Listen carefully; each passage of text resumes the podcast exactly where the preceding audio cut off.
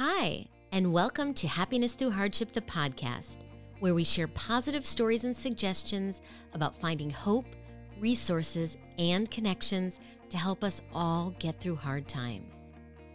I'm Caryn Sullivan, a mom, an author, and a stage four cancer patient who's always looking around me for inspiration.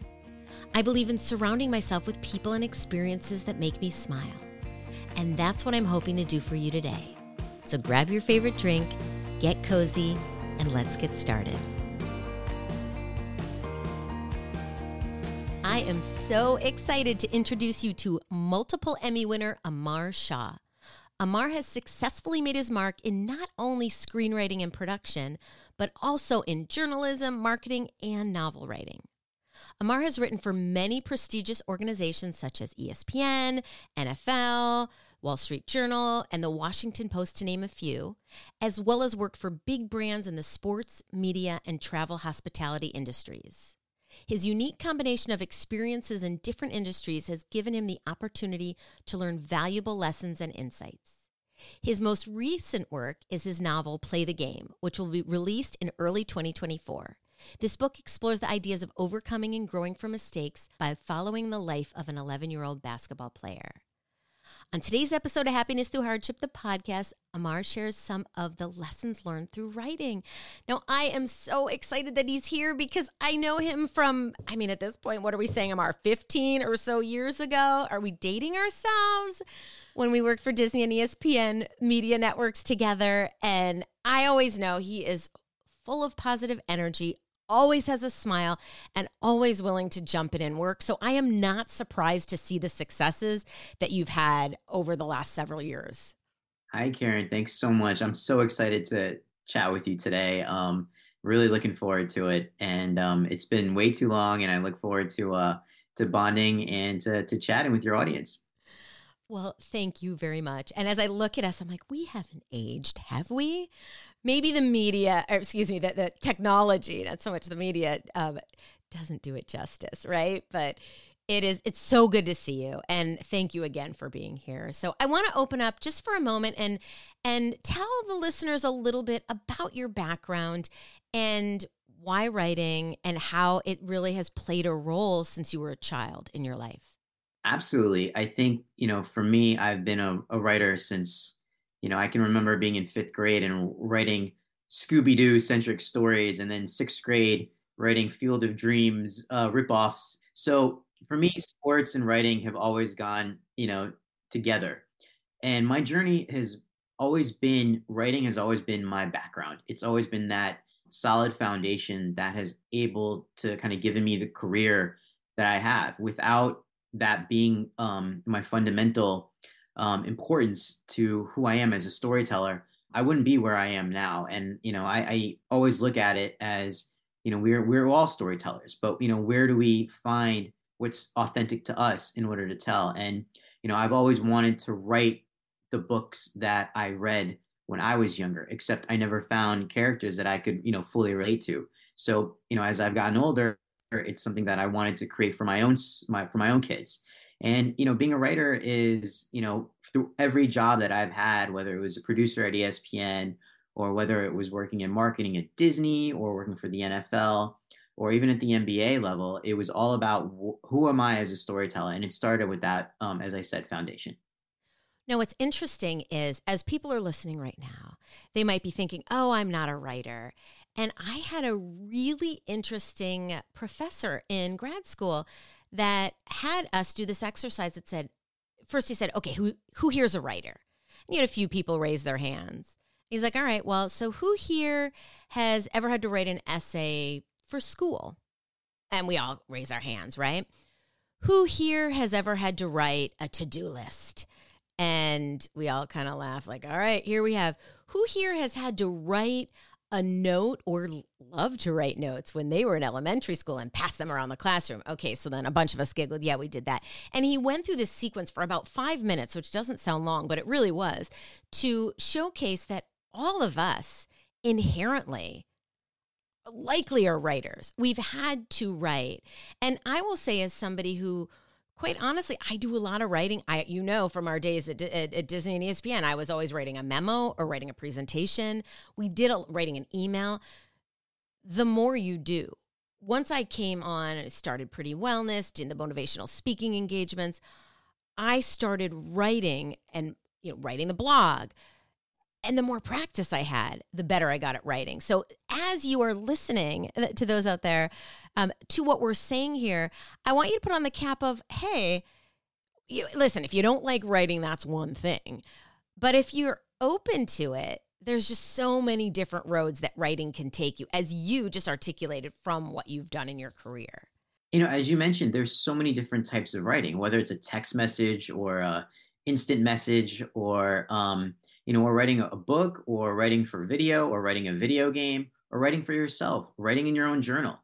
Um, I don't think there's anything that would help you remember something or put things in a perspective like putting it down on paper or putting it down on your keyboard because it's a reflection of your state of mind of where you're going and you know going back to to storytelling we're all storytellers whether you know we want to call ourselves that or not. And that's where i think it's really important for us to kind of go back to and i think it's something that i learned at disney is that it all boils down to storytelling. And writing is a key component of it but it's not the only thing. But I, I do think writing itself as a tactile act, whether it's like I said, typing or whether it's writing, really does help you as a person uh, become a reflection of what your your thought process is, and it puts a lot of things in perspective. And I, I think that it's super cathartic. I think when I was doing my speaking engagements and COVID, beginning of COVID hit, we everybody, we all took a pivot. And so I started talking a little less about wellness 101 and even my cancer story, but more about finding purpose. And sometimes we just don't know, or whatever reason, a lot's going on in our lives. And that's where I think journaling can be helpful. And some people love to long form journal, others want to write bullet points. Some people may even write it out like a story. As you were saying, I'm thinking of your field of dreams, like how you would change the endings. Like now, I think they might call that fan fiction. Uh, but whatever age you're at, writing can be super cathartic. And I mean, I know that maybe I'm taking a left turn here from from the books and I'm really excited to hear more where that came from, but I know that you wrote about your family in the Washington Post and you've written other stories that have to do with life more from a nonfiction background. So whichever way you go, it can be cathartic. Oh, 100%. You know, you were talking about the the Washington Post essay. That started off as a Twitter thread that I wrote as a reaction to a documentary. And, you know, that documentary didn't allow me to tell it didn't tell the story that I grew up with, especially so basically some background. Um, there was a video or a documentary created about Apu and the problems of representation. While, you know, I have a lot of respect for the director, I felt there was no one there that actually talked about what it was like to really work at a convenience store. And I grew up behind the counter. And you're talking about The Simpsons. I'm talking about The Simpsons. So yeah, so Apu from The Simpsons, and I grew up. My dad being, you know, the like original or like a real life Apu, and for me, I didn't have the issues that other people had. I had an authentic story. I saw America through, you know, a gas station, and I met so many people through that world. And I, you know, I, I think there was an authenticity to it that I brought to that Twitter thread that people hadn't seen before and it registered with so many people you know across the spectrum and i ended up turning that into a very personal essay that you know like i said it, it, meant a lot to a lot of different people and i knew then that i hit on something you know genuine and i think it starts with that place of genuine authenticity of who you are and i've always tried to write from that perspective my my my passion has always been first person uh, nonfiction or whether it's first person fiction. And and I remember reading that piece and it and thinking it was really powerful. And your point is just so important, and I don't think we can hear it enough. Is when whatever we do, really, when it starts with authenticity, oftentimes it's relevant to other people. It, you know, maybe it's cathartic. So that's why maybe some people will write or perform or create art, whatever it might be. But having something, some story that you want to share with the world can be good for yourself. But then, as you said, so many people could relate and reached out and felt like it meant something to them. And that's what, and, and that's what really struck me was that so many times I've tried to write something where there isn't, um, I have to start with an authentic feeling, something that, you know, I have an emotional connection with or something. Because if you write for the sake of writing, which is great, but when you really want to like register with the reader and resonate, um, it has to start with, and, and I think the reader is sharp enough to know whether they're reading something by someone who just put something on the page or whether it was a story that needed to be told. Now, how do you make that shift? That was nonfiction, that was your life, that was real. How do you make that connection when you're writing fiction? Can you talk to us about your journey there? It was definitely been a leap into two different genres. At the same time, the type of nonfiction that I always enjoyed was called sort of like new journalism. So they were always using fictional techniques of writing nonfiction. Obviously, it's not fabricating or anything, it's just being able to put that novelistic detail in there um, and giving um, someone the authentic voice of being there, even, if it's a real life setting. And so for me, it was easy to kind of like switch on to writing fiction because it was always, you know, combining you know memoir tactics along with real life detail along with um, you know uh, some leaps of faith. So it was kind of those three components that i and i always try to write something that's close to me. And even though this story is basketball it's middle school it's a life that i lived i also had to write for an audience that i'm no longer in that age demographic.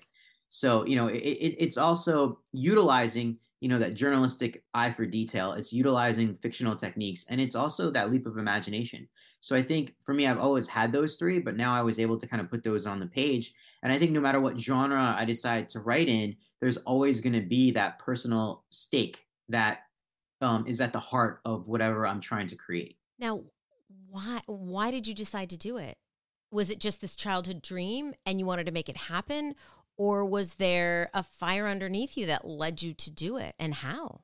It was a combination of both. That fire to write a book has been with me since I was in middle and high school. Um, and then I became obviously a huge reader and a fan of F. Scott Fitzgerald. And, you know, I read The Great Gatsby, loved it. And, you know, for far too long, I wanted to be like F. Scott Fitzgerald. And, you know, I was measuring like, oh, at 21 or 22, he wrote you know his first novel and got it published and then my age you know passes and i you know nothing got written and i started you know then I, it was always something that i wanted to do but i never had the discipline and the the drive to actually follow through on it. I mean there were so many starts and stops you know through those years but you know finally after my son was born in 2015 i decided that i wanted to you know to write something personal and i think it had to start with what was that story that you wanted to tell? And you know i had this incredible like experience of my of covering the nba when i was in high school and becoming with friends with Shaq and i knew that was a story that not many people lived through. So i was trying to figure out a way of being able to tell that so i started writing you know a, a memoir slash like fictional memoir about my experience. And you know i kind of chipped at it you know for years and it took me about five years to finish the whole manuscript and get it out to an agent. And it was a goal that I had when I was 40 years old to get that done. You know, you kept you keep kind of like putting the age forward, but I kept working on it. You know, I had a nine to five, so I was working on it early in the mornings, late at nights. You know, it took me away from certain things that I, you know, but I, I wanted to, to, tell that story. And, you know, it may have been for my kids that I wanted them to have something to to read and maybe it was just for me that I had this story that I wanted to get out there because it was an incredible experience and I think it could have resonated with so many different people. You know, so it was a combination. It was that ambition, but it was also I had a, a reason that I wanted to, you know, obviously put something for my kids so that, you know, they have something that was authentic to them that this was their dad's story. And so, you know, it, you know, as you kind of go back to it, you know, there's always plethora of reasons, but the thing is, I had something to to say, and I wanted to put it down on paper. So, can you give us some advice to the listeners that maybe they have had these dreams, whether it's writing or maybe their dreams something else since they were a kid, or maybe in recent years, they're like, oh, I want to start playing piano. what would your advice be to them on how to follow it? Because, you know, we all are very busy in life. We're just at that stage. And so it's hard to, I guess, find the time, but I'd love to hear what you'd have to say to them. So, one of the biggest influences and inspirations for me for finishing the book was in 2020 after um, you know Kobe Bryant passed away. Um, I read his book uh, Mamba Mentality, and I had actually was lucky enough to meet Kobe a couple times when I was in high school, and it wasn't just like a you know hi hello. I mean, I, they were kind of inspirational chats with him um, when he was like you know he was two years older than I was. So when I was 16, I met him, and he was just not even in the NBA and then two years later, he remembered me when he came to our high school to practice. And, you know, it was just like talking to an old friend. So, it, you know, it, it registered for me when he passed in a very personal way. And so, you know, I wanted to read his book. And in that book, I found that inspiration. I think there was one line that I remember that I loved. I think it's a great, it's great practical advice for your audience. And that was you have to work hard in the dark to shine in the light. And that registered for me big time. And I was able to kind of channel my own inner mamba mentality to just do the work. And I think that's what it boils down to. It's not, you know, writing is not some magical muse will play a song, or it's not where like inspiration will strike you and all of a sudden you've got this book that's written. It's showing up. It's putting, it's standing, it's like, you know, sitting in front of a computer on a blank screen, staring at it um, until you put a sentence together. And that's all it takes is you build momentum. And it starts with you know, it starts small, right? You put words on a paper, um, you put an outline together, and then you start, you know, as I said, chipping away at it because it doesn't happen overnight. It took me five to six years to write my first book, and then it took me two months to write my second book. So it's practice. I totally agree with that. I love that quote, by the way, too, because I think there's just so much truth to it. We never, we can compare ourselves to what we see the people in the light, but we don't see what they've done in the dark. We don't see all the preparations that they have done. And whether it's writing or whether it's you know, starting a new hobby of some sort, you got to put in the time, but the time doesn't necessarily, in this case, we're not looking to go to the NBA. We don't have to put the time in all at once you said it took you a number of years. I will say for my book, I it started as a journal. Yeah. And in my mind, I I never thought I was a good writer. I thought I was fine, but I never thought of myself as a good writer. But you know, I know how to talk. And so I think there's two avenues to go. I, with my earlier diagnosis, I journaled because I just needed to get it out. And so when I wrote the book, I went back to my old journal to see like how did I how did I actually word things about what I was feeling? And I took some of that to put them into the book because it was really super authentic. This was how I really felt at the time. So I had something to work from, even though I hadn't been working on it for years. It did take me a few years. And by the way, I then had an editor. As so for me, I felt like I wrote it well. I had people read through it but then it, it did go you know different things were tweaked. And so the whole writing process to me as a kid i always was like i'm not a good writer because it didn't just come out quote unquote perfect. Uh, but now i've learned even myself if i had no editor i can edit i can revise. So for those people who are stuck in their heads like i'm not a good writer the other thing that i sometimes do is i take my phone and i voice memo things because i can talk it. I, I can talk talk to myself on the voicemail and that would be then I can trans you know have it transcribed to paper. And I love that. That that technique works really really well and I think with someone like you like people want to hear that voice on paper. Um, and I think that's a, that's a really great technique. You know, for me, I had a lot of archival material from when I was a kid. Like I kept everything.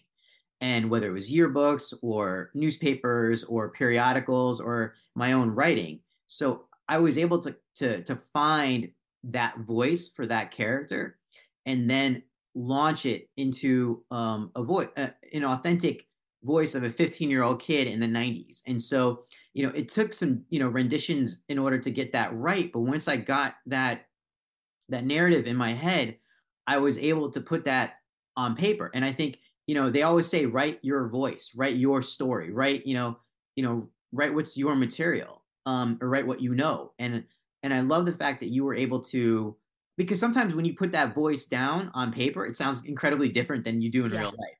So I love the fact that, and I think that's a great technique. Um, for me, I'm a little bit different, and I think that's what's so great about writers is that you can find that voice, whether it's your own, you know, voice in your normal conversation, or whether it's that that inner voice where, like for me, I have a plethora of different influences, right? So whether it's like F. Scott Fitzgerald, or whether it's Hunter Thompson, or Tupac, or Eminem, right? So I always like tried to like figure out what would be like um, a, a, hip hop like literary writer, like you know, with that vibe, and then also with like that Salman Rushdie like South Asian part of me, right? So it was like, you know, is that my flavor? And then maybe it's not. And then you started distilling and distilling, distilling until you come to your own voice. Like one of the the great pieces of advice that I have, especially with if you're trying to write a book or you have a favorite writer, is that like Hunter Thompson wrote the entire Great Gatsby. He typed it himself along with some of Hemingway's Hemingway's work. So he got the rhythm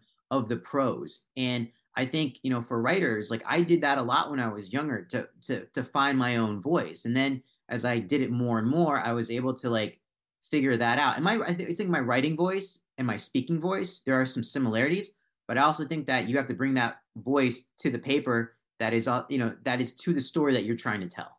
All right, so let me see if I understand that. You're saying that take an author that's a role model to you or that you love, you love their voice, and actually start typing it out because the way you read it is actually different than the way you're thinking it through as you're typing it? It's not an alchemist process, but at the same time, I think it will really help you understand like the, the hidden uh, rhythms, the, the the techniques, and there's no better way than I mean, you know, imitation is the biggest form of flattery, but it really does help you. And, and like I said, everyone's inspirations come from somebody else. Like like you can look at the like say for example the Hunter Thompson tree of inspiration and influences, and then you'll tie it to F. Scott Fitzgerald, and then from F. Scott Fitzgerald you might go to like you know he, you know to, to to authors that he read or that inspired him. So it, we're all we're I mean like go all the way to Keats, you know the poet.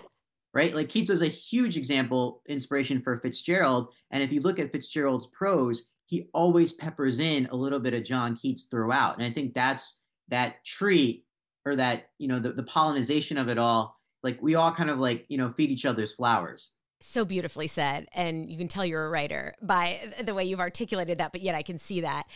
What would you say to the person who says, well, that's already been talked about? I, I know I have a voice, but this story's already been told, or there's so much of this out there. Every archetype of a story has been told, but your story hasn't been told. And I think you have to really go back to, like I said, your authentic self and write your story. Don't try to write, you know, don't try to write the next Harry Potter. Don't try to write the next Hunger Games. Don't try to write, you know, the, the, the next like Eat, Pray, Love write your story because those you know it all those are all authentic to that person who wrote that. And so I think going back to it, you know, it starts with a journal. It starts with something your kid told you or some article you read in the paper. Like everything becomes your story at the end. Well, thank you. That's I think that's really important. I will say uh, years ago that's what I thought too. Oh, we've got so much wellness out there. There's plenty of people that have shared their cancer stories. And as you said, like everybody's story is a little different.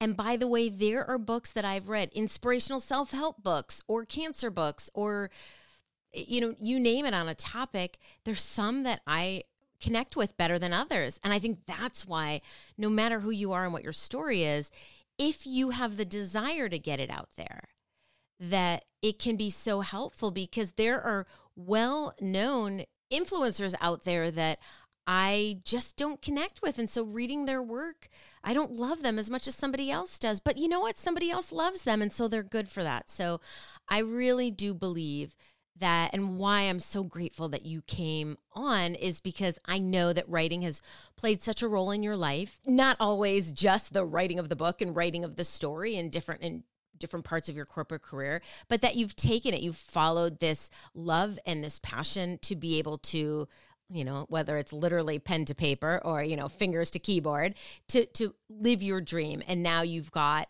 um, this trilogy coming out the first of which will be in early of 2024 but on the note of gratitude you know that i want to spend a moment as we wrap up Uh, talking a little bit about gratitude. And if you're new to me, I, I play the grateful game most nights, not so much anymore as my kids gotten older. We've kind of shifted it to when I get his attention during the day. Hey, what are you grateful for and why? Uh, the reason I do it though is because I found, and many studies show that when you focus on a mindful practice and make it regular, it makes your day a little better. You start to, and I noticed that when we were playing the grateful game regularly, we'd look throughout the day and we'd come back and report on the good things that we found. And so I have found that even when I've had a really hard day, and by the way, I know that the gratitude game is not going to cure my cancer. It's not going to necessarily help solve all the world's problems by any means. But what it does is it puts a smile on my face. It might shift my energy. It might give me a distraction from some of the hardships. And so I encourage you, the listeners right now, like take a moment with us to think about what you're grateful for and why in the last 24 hours. So, Amar, I would love to know what you are grateful for and why. I mean, listen, it could be the last 24 hours. I haven't seen you in 15 years. It could be something from then too. But, you know, it doesn't have to be the big and the obvious. Sometimes it's those little things that kind of get us through the day. So, what are your thoughts? I think it's so important. Gratitude is something that you know you try to work on every day, especially you know as a parent and as you know as a as a spouse. Um, you know because all we have is the present, and I think the you know the couple things that I like to always do is have one what is your the one big thing that you know that you're that you did the, during the day right and it could be something of you know as big as having like this podcast or you know, making sure your kids, you know, got to school on time and you picked them up on time. For me, over the last 24 hours, you know, there were a couple of things. One, obviously, you know, connecting with you has been so awesome. You know, you always were one of my favorite people when we worked at Disney together, and you know, I'm I'm just so happy to to to see you. You know, and it's also understanding that the present moment is more important than the past, more important than the future because it's what you have. And you know, I was driving my daughter to work today, and again, Frozen was playing. Um, I got the request to to play Let It Go, um, and I loved it. She was singing, and I was singing along with her, and you know, it, it's something that we do every day, and I know that it's not going to be there forever. So I was grateful for that.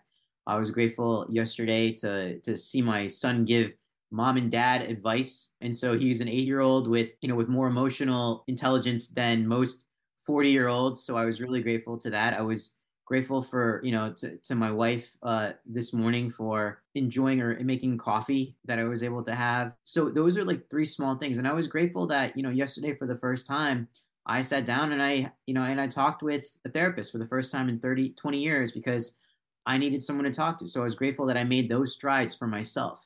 Um, so i think it all boils down to respecting the moment because it's not coming back. And i think that's where i've learned to practice gratitude. I haven't been able to do it every day, but I'm still working on it. And I think that's what I'm grateful for is knowing and having the awareness that, you know, enjoy the moment. Well, and to your point, we hear a lot in call it wellness media or good news media, which I love. And I, th- I think it's definitely worse than we hear people talk about live in the moment, live in the moment. How do you do that? And I think what we're saying right now is if you're looking throughout the day to find things that make you smile, that you might be grateful for. You were just able to rattle off a handful of them, and they were little things. But you're finding joy. You're, it sounds like you're really finding joy. I hope you sang along with your daughter uh, to let it go. Want me to stop? She told you to stop. Okay. yeah. uh, well, if it means anything, my son does that to me all the time too. And even my husband, when there's a song in the car, I'm like, oh, I gotta sing it. Like, no, stop. And by the way, I love to sing. So, but for whatever it's worth, it helps it it's these little things that help you be present. It's you know yes i aspire to go to greece and do all these big beautiful adventures uh, but that's not the day to day and so if i'm looking forward all the time or i'm reminiscing all the time which i like doing both what i'm trying to do is really channel in enjoying where i'm at when i'm there because then you get out of your head and you're able to put one foot in front of the other. Even when, you know, life's great, it's easy to do that. When life is a little tougher, it makes it a little harder. So, anyway, I want to thank you again. This has been so wonderful to reconnect with you.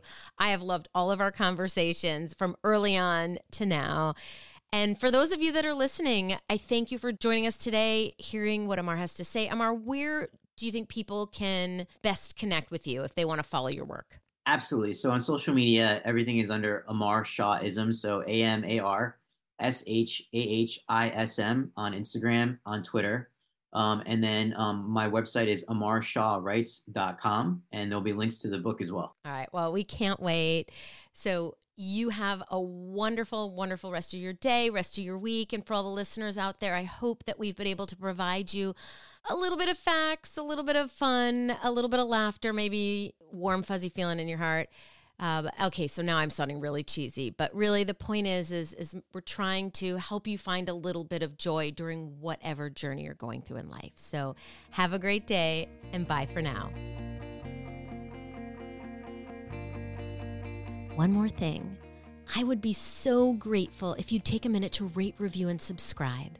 You leaving a review helps us with our podcast ranking. The higher we are ranked, the more people can discover our show. Thank you so much for joining us today. I'm sending you lots of happiness and great health.